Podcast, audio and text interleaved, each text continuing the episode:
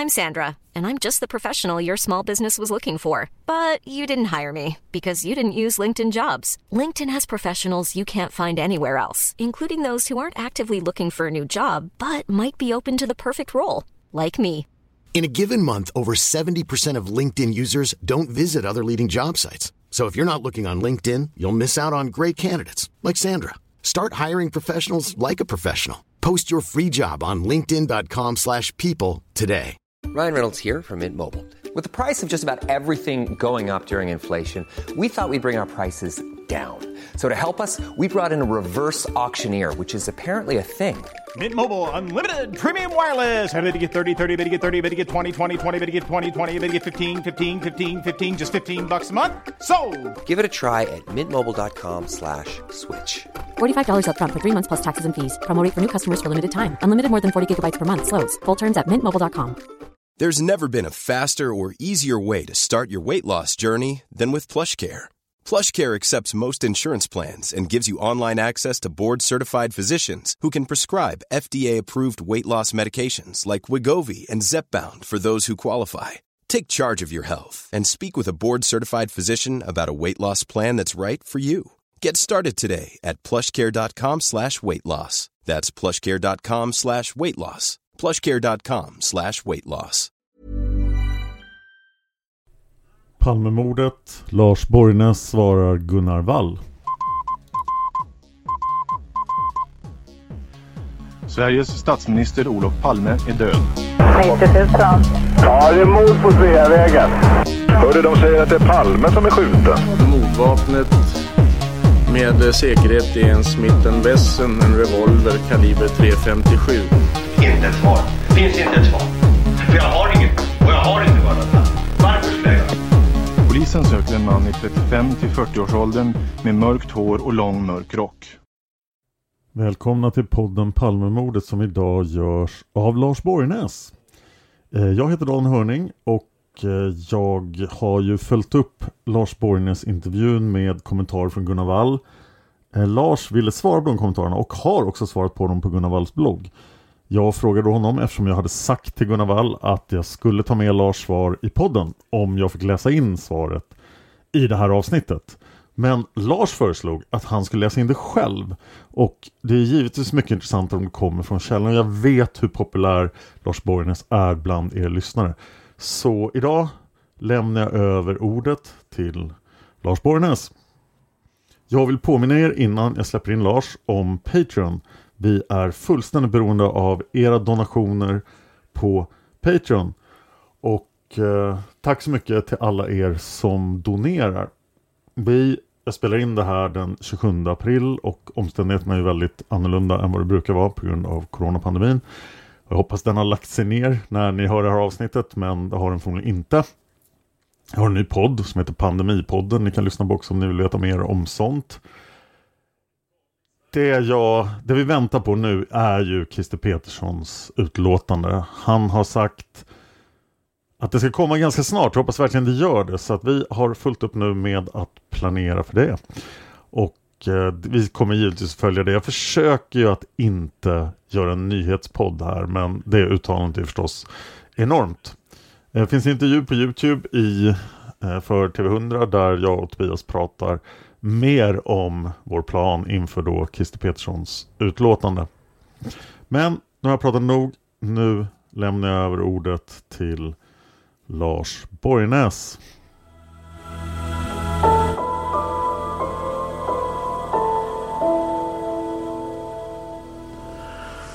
Först vill jag tacka Gunnar för recensionen som jag finner i huvudsak vara uppskattande. Eftersom han uttalar starka tvivel mot framförallt två av mina slutsatser vill jag bemöta hans kritik i första hand på de här punkterna. Att överge ett invant tankemönster, att tänka på tvärs mot det man tidigare sett som självklart, är inte alltid lätt. Det gäller också oss som intresserar oss för mordet på Olof Palme. Men jag trodde inte att Gunnar, som den kunnige journalist han är, hörde till dem som kan låta sig styras av en orubblig föreställning av hur saker måste vara, oberoende av vad nya fakta eller en ny analys visar. Först gäller det frågan om i vilken ordning de två skotten mot paret Palme avlossades. En detalj, men i sina konsekvenser en mycket viktig sådan. En omvänd skottföljd, alltså Lisbeth Palme först och Olof Palme sen, påverkar synen på gärningsmannens motiv. Men det betyder också att det som hände omedelbart före det första skottet var något annat än vad Lisbeth Palme har berättat. Konsekvensen är nämligen att Lisbeth Palme och Olof Palme inte kan ha gått i armkrok sida vid sida när skotten föll. Hon måste ha gått något före honom. Något som Inge M tyckte sig observera. Och hon måste ha vänt sig om bakåt redan före det första skottet. Det här ökar i sin tur sannolikheten för att hon bör ha kunnat se gärningsmannen redan i samband med skotten. Det stärker dessutom, menar jag, Anders B's uppgift om att gärningsmannen fick Olof Palme att bromsa upp kort före det första skottet genom att lägga sin hand på Olof Palmes axel. En uppgift som utredarna valt att bortse ifrån. Skottföljden påverkar alltså både synen på det faktiska skeendet, uppfattningen om Lisbeth Palmes tillförlitlighet och bedömningen av andra mordplatsvittnens utsagor i relation till hennes. Skottföljden är inte heller en fråga där sanningen kan ligga någonstans mitt emellan. Antingen träffades Olof Palme av det första skottet eller av det andra. Jag påstår att jag kan bevisa att han träffades av det andra och att Lisbeth Palme alltså besköts först. Det måste ha funnits en förklaring till det här, om det var avsiktligt från gärningsmannens sida. Frågan är alltså viktig och det är inget självändamål från min sida att få rätt i det här avseendet. Jag tycker helt enkelt att det är nödvändigt att vi får klart för oss vilket alternativ som bör ses som det riktiga och sanna. Att vi tar reda på exakt hur mordet på statsministern rent fysiskt gick till, det är det minsta man kan begära. Det är därför jag har ägnat mig åt denna närläsning av vittnesmålen ur den aspekten. Jag tror att Gunnar och många andra styrs av en föreställning av hur det måste vara utifrån någon slags logik som säger att den som utför ett attentat mot statsministern och hans hustru först måste rikta sig mot honom. Utgående från det tankemönstret tolkar man sedan de vittnesutsagor som finns och tänjer tolkningen till det yttersta och ännu längre för att få dem att peka i önskad riktning. Gunnar anklagar mig i och för sig för samma sak. Egentligen borde jag kanske därför inte kommentera hans recension utan hänvisa till den bevisföring som finns i min bok. Men för diskussionens skull ska jag ändå gå igenom den här och komplettera den på några punkter. Min beviskedja för den omvända skottföljden är, som Gunnar skrev, ett resonemang med tre led. 1. Den skada som Olof Palme fick av det skott som träffade honom, ryggmärgen, förstördes var sådan att han omedelbart och utan fördröjning förlorade förmågan att stå upprätt. Det här intygas av neurologisk expertis. Knäna vek sig genast, vilket medförde att Olof Palme kom i fritt fall och var nere på ett knä på trottoaren inom en halv sekund efter det att han blivit träffad, för att slutligen hamna liggande utsträckt på stenläggningen. På den här punkten har Gunnar ingen invändning så den kan vi lämna. 2. Mellan det första och det andra skottet gick det som granskningskommissionen skriver mellan en och tre sekunder. Där tycks Gunnar också vara ensam med mig, även om han för att förklara Inge M's yttrande att gärningsmannen tycktes skjuta Olof Palme två gånger laborerar med att tidsavståndet var betydligt kortare. Också när det gäller det exakta tidsavståndet mellan de två skotten finns det bara ett korrekt svar som beskriver verkligheten. Min uppfattning är att det rörde sig om cirka två sekunder och jag ska strax förklara varför. 3. Om Olof Palme hade träffats av det första skottet och alltså hamnat på knä inom en halv sekund därefter skulle han när det andra skottet kom minst en, en sekund senare inte fortfarande ha kunnat stå upp. Han hade då redan fallit ihop och hamnat på trottoaren. Vittnen som tittade mot platsen redan före första skottet borde då ha kunnat se honom falla omedelbart. Medan vittnen som fick platsen i fokus efter det första skottet inte kunde ha sett honom falla från stående ställning, alltså rasa ihop eller segna ner. Jag hävdar att det som mordplatsvittnena berättar i polisförhören visar att Olof Palme inte föll vid det första skottet. Om han hade gjort det borde åtminstone något vittne av alla de som förhörts ha sagt att de såg Olof Palme redan vara nere när det andra skottet kom. Men det finns det ingen som otvetydigt säger, utom Lisbeth Palme och det återkommer jag till. Det finns inte heller något vittne som säger att bara två personer, alltså Lisbeth Palme och gärningsmannen, stod upp när det andra skottet kom. Däremot finns det en rad vittnesmål som säger att Olof Palme då ännu stod upp och att han föll ihop först därefter.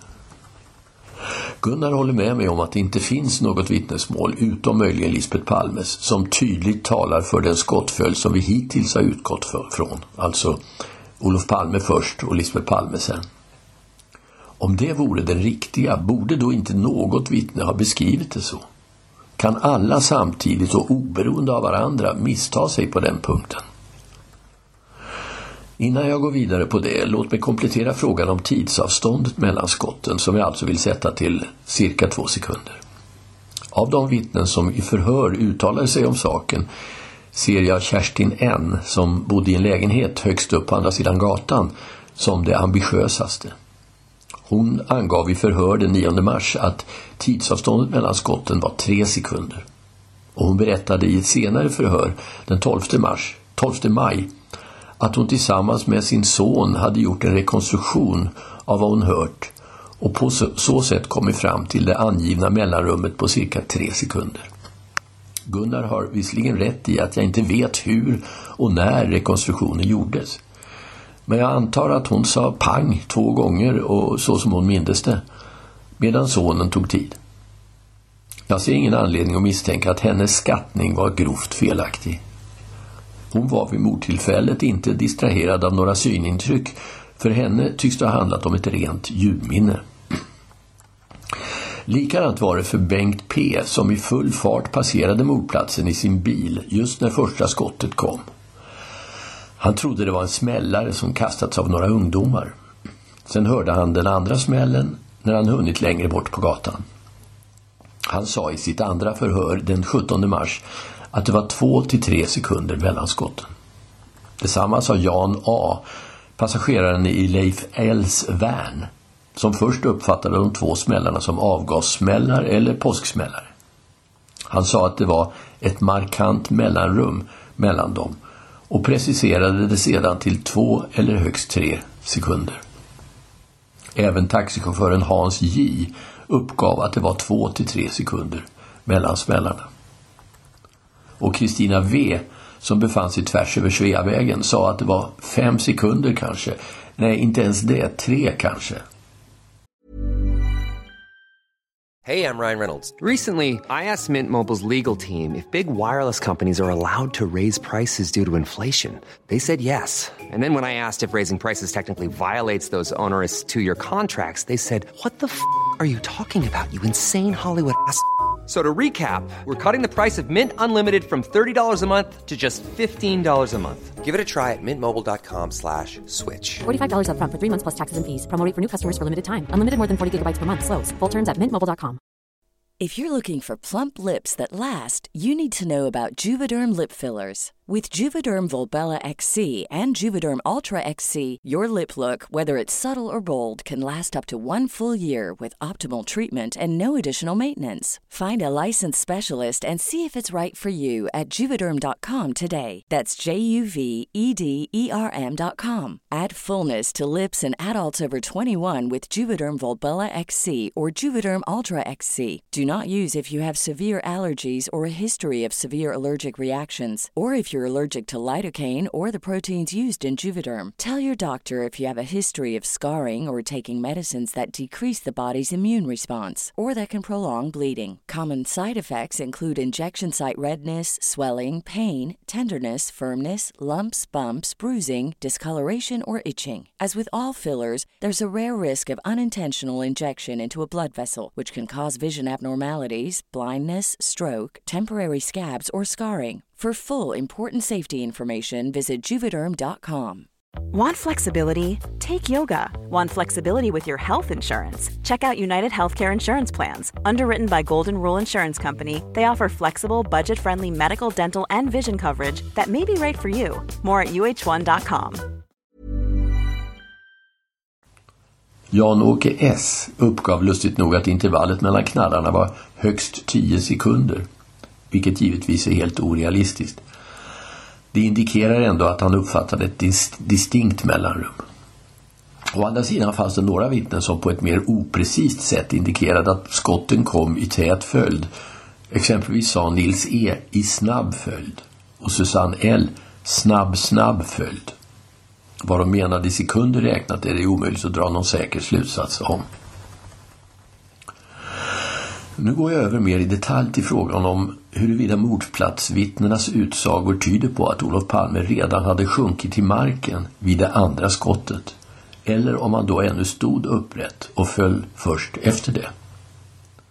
För att få en uppfattning om hur snabbt hans fall måste ha varit kan jag hänvisa till filmen från Saigon 1968 då stadens polischef kallblodigt avrättade en vietkongfånge som råkade ledas förbi honom. Fångens död, dödsorsak är visserligen en annan, han blir skjuten i huvudet. Men effekten är densamma, alltså att han omedelbart förlorar förmågan att stå upp som, som om strömmen slås av. Hans knä viker sig och han rasar med tyngdkraften till marken. Han hamnar på skärten medan Olof Palme sannolikt, enligt Kari Ormstad, först hamnar på knäna men hastigheten i fallet var densamma för båda. Av filmklippet framgår att den som inte ser mot platsen där skottet avlossas inte hinner se att offret dessförinnan står upp överhuvudtaget. Detsamma gäller för mordet på Olof Palme. Låt oss så se på vittnena. Vi börjar med de två som uppgav sig ha tittat mot mordplatsen redan när det första skottet avlossades. Inge M sa i förhör att han citat, uppfattade som han sköt honom två gånger. Slutcitat. Det var ett intryck han sa sig ha fått på platsen och sådana intryck tycker vittnespsykologerna om. Om Olof Palme hade fallit ihop direkt, träffad av det första skottet, är det obegripligt hur Inge M kunde få det intrycket. Effekten av det första skottet skulle ha varit omedelbart uppenbar för honom. Gunnar lyfter fram följande citat ur Inge M's andra förhör. Citat. Sen small det bara två skott. Han som sköt, efter skotten så tog han ner handen lugnt och fint, tog ett par steg bakåt och kvinnan hon vände sig om och ropade. Slutcitat. Det menar Gunnar låter som om han vände sig om till följd av skottlossningen. Att hon följde, vände sig om till följd av skottlossningen, inte att hon vänt sig om redan före den. Men det låter ju inte heller som att hon vände sig om mellan det första och andra skottet, som den officiella skottföljden säger. Det kan ju vara så att Inge M i första skedet inte tänkte på vad Lisbeth Palme gjorde. Vi kan se på vad han säger lite senare i samma förhör som svar på frågan om Lisbeth Palme gjorde någon rörelse i skottögonblicket. Citat. Om hon vände sig om direkt i skottögonblicket, det törs jag inte svara på. Men jag vet att när jag tittade, eller som jag uppfattade får man säga, så när jag reagerade på kvinnan så började hon ropa på hjälp. Då var hon vänd mot mannen som jag uppfattade. Slutcitat. Jag tolkar Inge M som att han hade sett han hade gärningsmannen och Olof Palme i fokus just i skottögonblicket och inte registrerade Lisbeth Palmes rörelser förrän båda skotten gått av och gärningsmannen retirerade. Just därför menar jag att han borde ha sett om Olof Palme föll, snabbt som fången i Saigon, direkt efter första skottet. Då hade han knappast kunnat få intrycket att gärningsmannen sköt honom två gånger. Anders B, som gick fem meter bakom, sa att gärningsmannen som gick bredvid och något bakom Olof Palme hade lagt armen runt om axlarna på Olof Palme när den första smällen kom. Anders B tolkade gesten som att Olof Palme var en kvinna. Också en sån där spontan reflektion som vittnespsykologer uppskattar. Anders B tyckte ljuden inte var särskilt höga och han förstod inte varifrån de kom. Han såg inget vapen, ingen blixt eller rök från gärningsmannens högra hand uppe på Olof Palmes axel. Det menar jag för övrigt är ett starkt stöd för att gärningsmannen höll vapnet i vänster hand skymt för Anders B. Anders B trodde därför att det handlade om påsksmällare.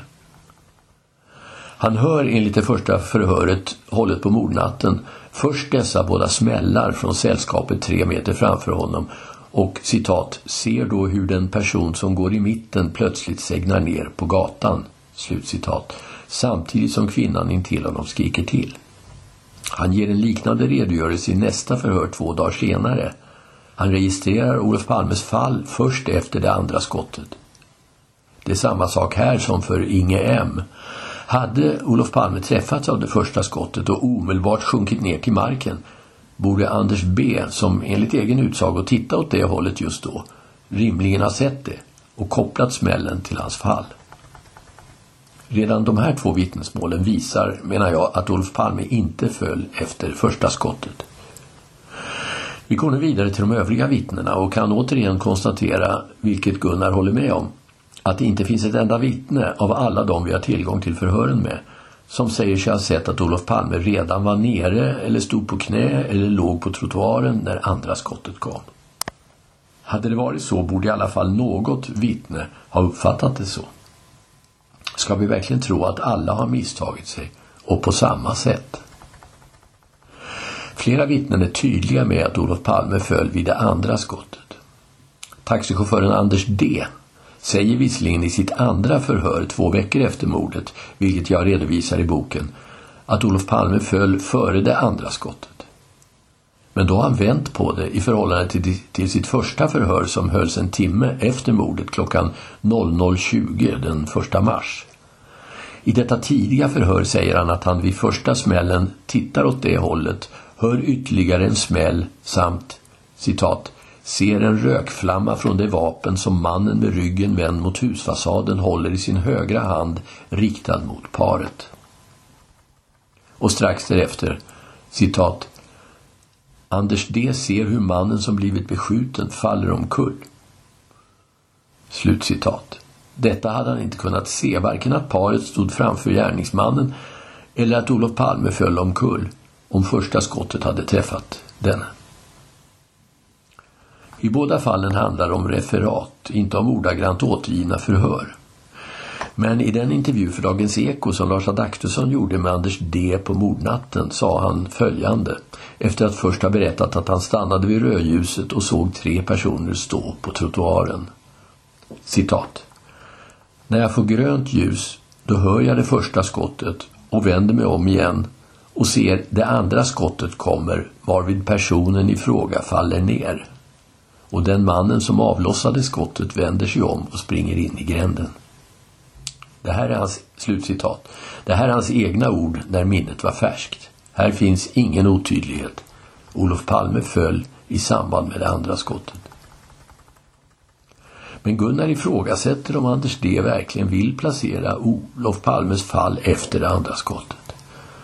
Han tar som argument att jag inte betraktar Anders D som citat, en källa till absolut och säker kunskap när det gäller andra uppgifter än exakt när Palme föll omkull. Slutcitat.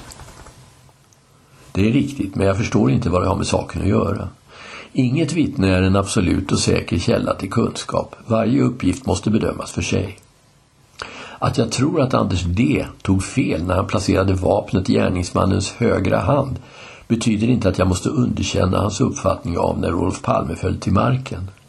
Eller hans uppgift att paret Palme och gärningsmannen stod stilla vända mot varandra kort före mordet. Det är just detta misstag utredarna har gjort gentemot Lisbeth Palme och det är en huvudpoäng i min bok. De har sett henne som, citat, en källa till absolut och säker kunskap, slutcitat, om händelseförloppet vid mordplatsen och låtit det trumfa över alla andra vittnesuppgifter även om de varit samstämmiga från flera personer. Övertygelsen har stått i vägen för objektiviteten.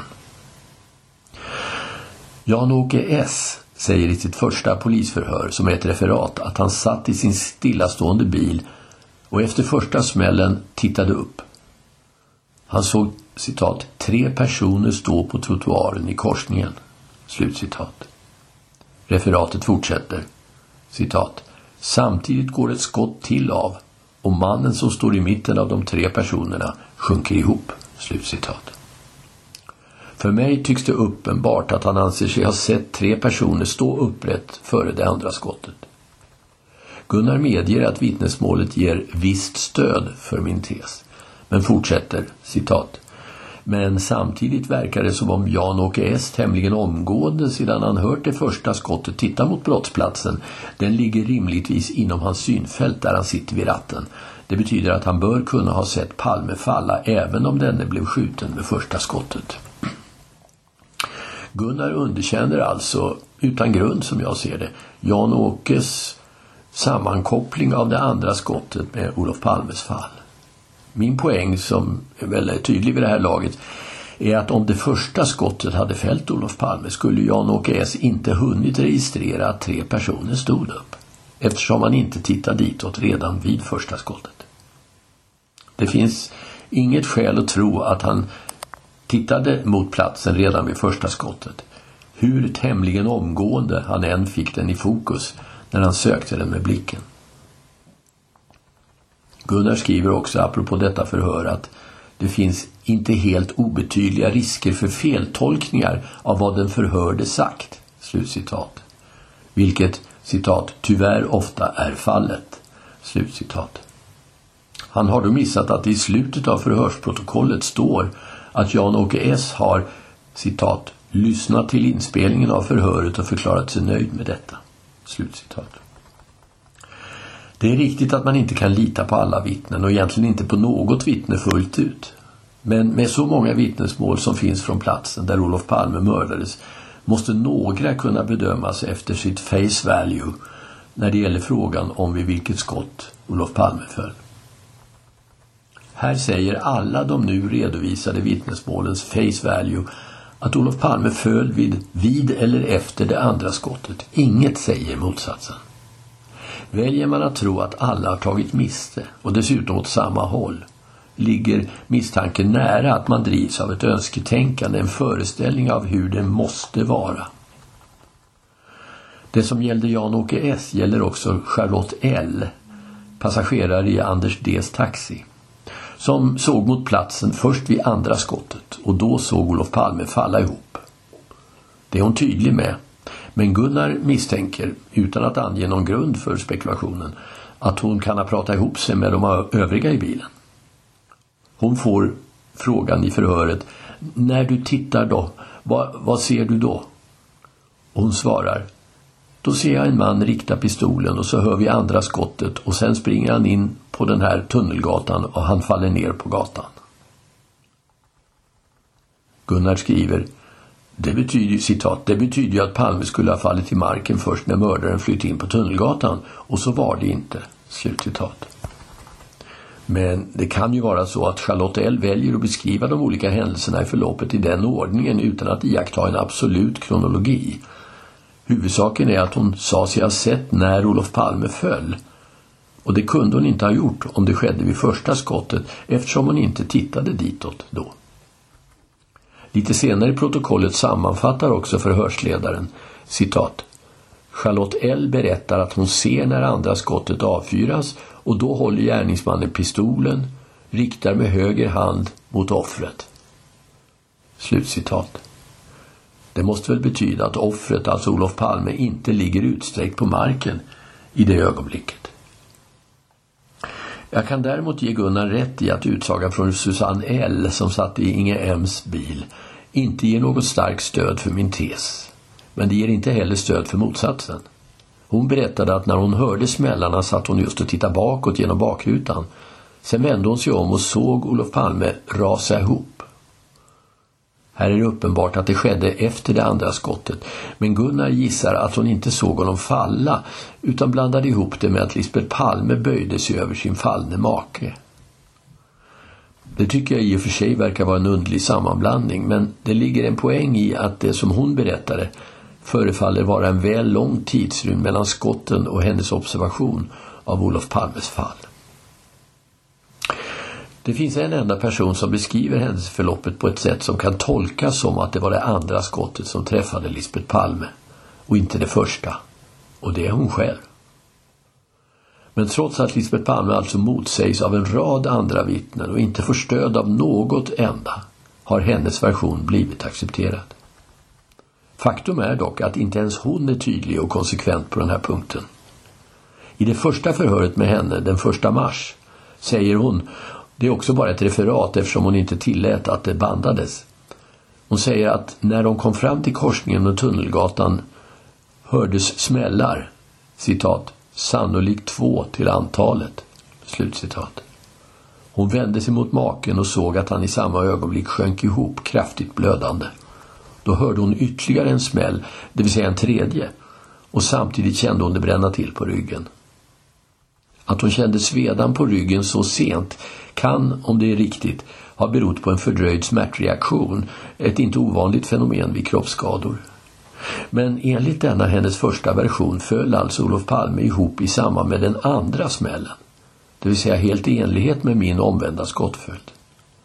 Men var kommer då den tredje smällen ifrån? Det kan vi inte veta. När hon talar med Hans mer den 25 mars har hon ändrat sig till att hon bara hörde ett skott innan hon vände sig om. Vad hade fått henne att ändra sig? För mig framstår det här som besynnerligt och värt att fundera vidare på. Men jag anser mig alltså ha bevisat att det första skottet inte var riktat mot Olof Palme utan mot hans hustru. Man kan tycka att den slutsatsen utifrån något slags sunt förnuft-resonemang ter sig ologisk. Men man kan inte komma undan den. Nästa steg är att finna en möjlig logisk förklaring till att mördaren först vände vapnet mot henne. En sådan är förstås att det första skottet gick av av misstag och råkade träffa henne. Jag tror, då, jag tror dock det är mindre sannolikt eftersom kulan träffade hennes rygg på nästan precis samma ställe som kulan mot Olof Palmes rygg. Det vore en fantastisk slump om det var resultatet av ett vådaskott. Jag ser andra mer eller mindre troliga förklaringar. Den mest extrema, som jag inte själv tror på men som likväl är teoretiskt möjlig, är att Lisbeth Palme själv på något sätt var inblandad i mordet och att skottet var avsett att ge henne alibi. Men en annan och betydligt mer sannolik förklaring är att gärningsmannen ville skrämma Lisbeth Palme till tystnad. Vilket han i så fall lyckades väl med med tanke på hur de sedan agerade gentemot utredarna. Faktiskt redan från Sabbatsbergs sjukhus och framåt. För en skicklig skytt är det, vad jag förstår, Anders Lexne ger mig stöd där, inte något problem att skjuta med mycket stor precision på det korta avståndet. Det rör sig om under en meter. Men eftersom gärningsmannen sköt mot Lisbeth Palme först måste han i så fall redan dessförinnan ha ansett att hon var en fara för honom. Exempelvis att hon visste något som kunde leda spåren till honom. Ytterligare en annan tänkbar förklaring är att han ville döda även henne eller hade fått det som uppdrag men i sista momentet tvekade och vände undan revolvern.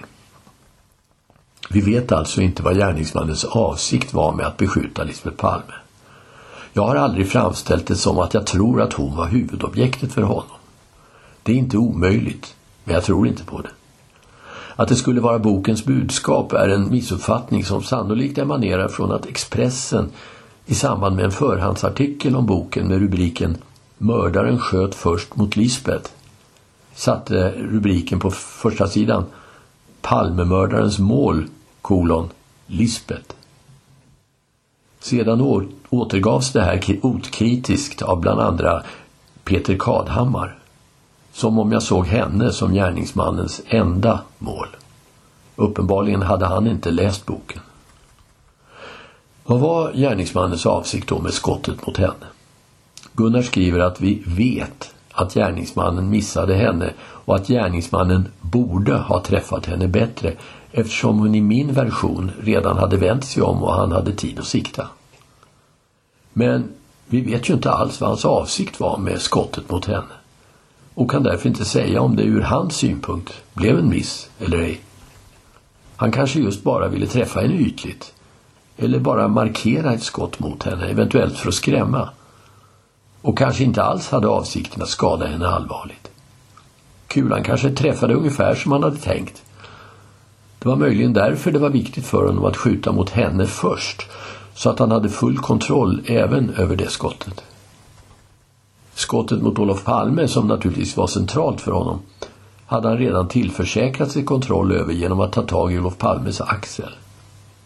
Ett sådant handlande tycks mig vara mer rationellt än att först skjuta ett exakt och kontrollerat skott mot Olof Palme och sen rikta om vapnet mot Lisbeth Palme i en situation som man måste ha förutsett skulle bli mer kaotisk genom att hon kunde röra sig på ett sätt som han inte kunde beräkna och därför inte heller kontrollera. Gunnar menar att min teori om mördarens syften är motsägelsefull. Citat.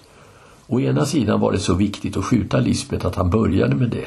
Å andra sidan bestämde han sig strax efter att det inte gjorde något att han missat eftersom hon ändå inte skulle prata. Slutcitat. Men hans syfte var kanske inte att skjuta henne utan att beskjuta henne. Det vill säga träffa henne på ett sätt som uppfyllde hans avsikter. Då behövdes inga fler skott. Effekten var uppnådd under kontrollerade former. Gärningsmannen visade på alla andra sätt att han var en mycket skicklig skytt och föreföll välplanerad och rationell i sitt handlande. Så han kan ha varit så även i detta avseende. Det hade varit mer ologiskt om han var väldigt skicklig och förtrogen med sitt vapen i det första momentet mot Olof Palme men en osäker dilettant i det andra. Till det kommer en annan punkt.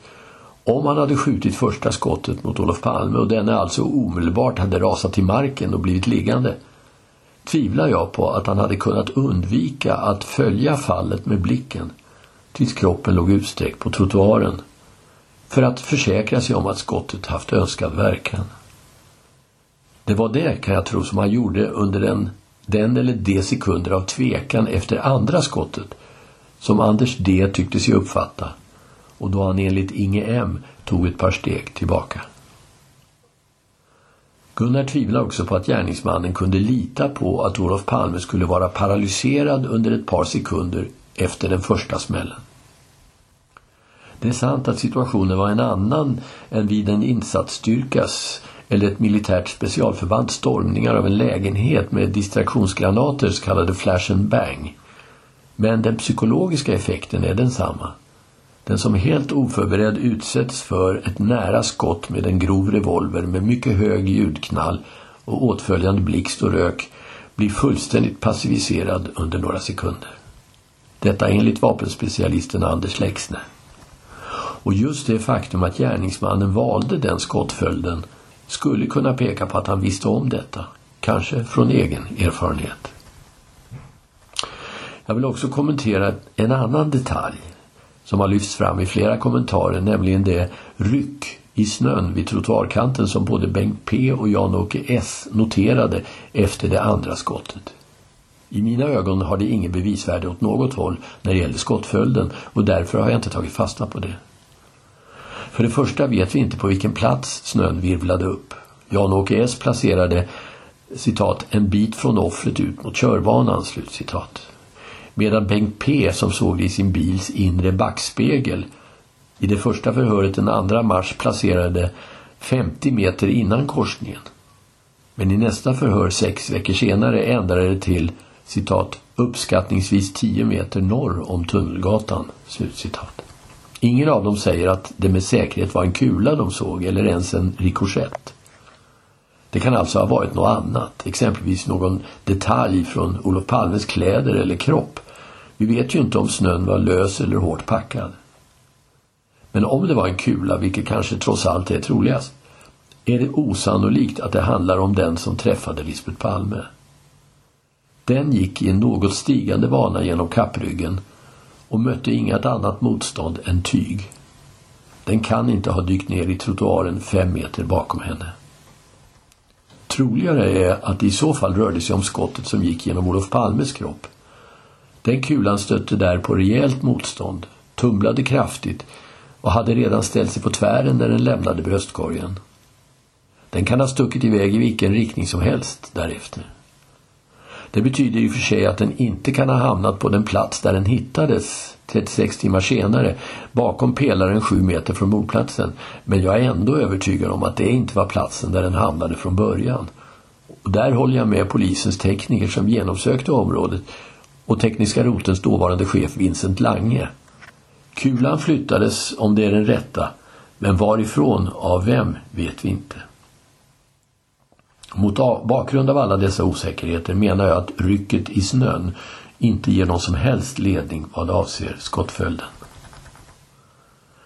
Avslutningsvis några ord om den andra punkt där Gunnar ger mig underkänt, nämligen mitt resonemang om varför Lisbeth Palme valde att inte berätta vad som verkligen hände på mordplatsen. Gunnar är i och för sig enig med mig om att hon höll inne med sanningen men kan inte tro att det kan ha haft en privat förklaring, vilket är en av flera möjligheter jag lägger fram i boken. Jag menar att hon kan ha varit rädd för att Olof Palme eller familjen skulle löpa risk att bli skandaliserad om hon vände sig mot de ansvariga för mordet. Det skulle kunna handla om att mycket komprometterande uppgifter om Olof Palmes politiska eller privata agerande skulle kunna läckas ut, vilket hon såg som absolut oacceptabelt. Hellre då hålla tyst och inte fullt ut hjälpa till att söka lösningen på mordet kan hon ha resonerat. Alternativt kan det ha funnits ett moment av rädsla för att hon och sönerna kunde råka i fysisk fara om hon pekade ut de ansvariga. Vad gäller de politiska omständigheterna vet vi redan att det fanns starka misstankar exempelvis inom Säpo om att Olof Palme hade illegitima kontakter med Moskva. Lisbeth Palme kan ha haft grund för oro över vad som kunde komma ut i form av läckta avslöjanden i det avseendet och hållit tyst av det skälet. Men Gunnar tror inte på alternativet att några privata omständigheter skulle ha kunnat motivera ett sådant agerande från hennes sida. Här handlar det om bedömningar om vad som är troligt och inte. I boken redovisar jag uppgifter som bevisligen kom in till utredningen om att Olof Palme hade kvinnoaffärer vid sidan av äktenskapet med Lisbeth Palme. Det handlade om ett antal kvinnor och flera var namngivna. Det var alltså inte fråga om skvaller utan om konkreta och existerande uppgifter. Min bedömning är att Lisbeth Palme kan ha känt till dessa påstådda affärer och att de sannolikt beredde henne mycket stort obehag. Hon kan ha misstänkt eller till och med vetat att de var kända exempelvis inom Säpo. Av henne kan det mycket väl ha upplevts som en verklig och oacceptabel risk att uppgifter av det slaget skulle komma ut om hon anklagade personer med anknytning till Säpo för delaktighet i mordet. Det må kallas en spekulation men det skulle inte ha varit första gången i världshistorien som vetskap om sexuella eller politiska snedsteg har fått en person att hålla tyst. Säpos operative chef PG Ness sa enligt en polisman jag citerar i boken citat Det finns så mycket skit kring Palme som sossarna inte vill ska komma fram. Slutcitat. Jag tror att det för Lisbeth Palme och säkert också för partiet skulle sett som katastrofalt om Olof Palmes goda namn hade fläckats genom sådana avslöjanden, antingen det handlade om kvinnor eller politik. I Lisbeth Palmes fall gällde, nog, gällde det nog inte minst omtanken om sönerna. Det är sant som Gunnar påpekar att väldigt lite skrevs om Olof Palmes kvinnoaffärer i svensk press under hans livstid. Men det betyder inte att Lisbeth Palme kunde vara säker på att konkreta uppgifter, kanske till och med dokumenterade sådana, inte plötsligt skulle dyka upp i media med eller utan påstådd relevans i mordfallet. Hon litade ju inte på media, det visade hon tydligt och hon uttalade sig upprepade gånger om sin rädsla för att uppgifter skulle läcka till pressen. Samma rädsla kan ha gällt dessa för henne reella hot om skandalisering och vanrykte. Hon kan ha uppfattat som sitt bästa skydd att hålla tyst. Jag tror att andra skulle ha kunnat agera likadant i motsvarande situation. Utifrån hennes eget agerande mot utredningen, liksom Säpos, landar jag i slutsatsen att det finns en god chans att personer inom Säkerhetspolisen hade ett finger med i spelet, alternativt hela handen. Jag menar att Lisbeth Palme kan ha haft samma misstankar och en på dem grundad rädsla. Indicierna på Säpo-polisers delaktighet är i mina ögon betydligt mer konkreta än motsvarande för Stay Behind. Det dokumenterade hatet mot Olof Palme, agerandet på mordnatten, tipsen som kom in efteråt, dokumenten som försvann, uppgifterna om förhandskunskap, planteringen av villospåret PKK med mera leder mig till den slutsatsen. Min förmodan blir inte svagare av att den visade sig delas av Arne Rivell i de personliga minnesanteckningar jag fick överlämnade till mig efter hans död. Dessa borde inspirera dagens palmutredare till att ta nya tag. Man hittar Palmes mördare om man följer PKK-spåret till botten. Därför att ända sedan Julius Caesars tid har det aldrig hört talas om ett mord på en framstående politiker som inte haft politiska skäl. Polisens och åklagarens teori var att han ensam hade skjutit Olof Palme. Och det ledde också till rättegång. Men han frikändes i hovrätten. Nu ska vi ut på rövarstråt. Ja, vi ska ut och röva. A lot can happen in three years, like a chatbot may be your new best friend. But what won't change? Needing health insurance. United Healthcare Tri Term Medical Plans, underwritten by Golden Rule Insurance Company, offer flexible, budget friendly coverage that lasts nearly three years in some states. Learn more at uh1.com. Here's a cool fact a crocodile can't stick out its tongue. Another cool fact you can get short term health insurance for a month or just under a year in some states. United Healthcare short term insurance plans are designed for people who are between jobs, coming off their parents' plan, or turning a side hustle into a full time gig. Underwritten by Golden Rule Insurance Company, they offer flexible, budget friendly coverage with access to a nationwide network of doctors and hospitals. Get more cool facts about United Healthcare short term plans at uh1.com. Hey, it's Paige DeSorbo from Giggly Squad. High quality fashion without the price tag? Say hello to Quince. I'm snagging high end essentials like cozy cashmere sweaters, sleek leather jackets, fine jewelry, and so much more. With Quince being 50 to 80% less than similar brands. And they partner with factories that prioritize safe, ethical, and responsible manufacturing. I love that. Luxury quality within reach. Go to quince.com slash style to get free shipping and 365 day returns on your next order. Quince.com slash style.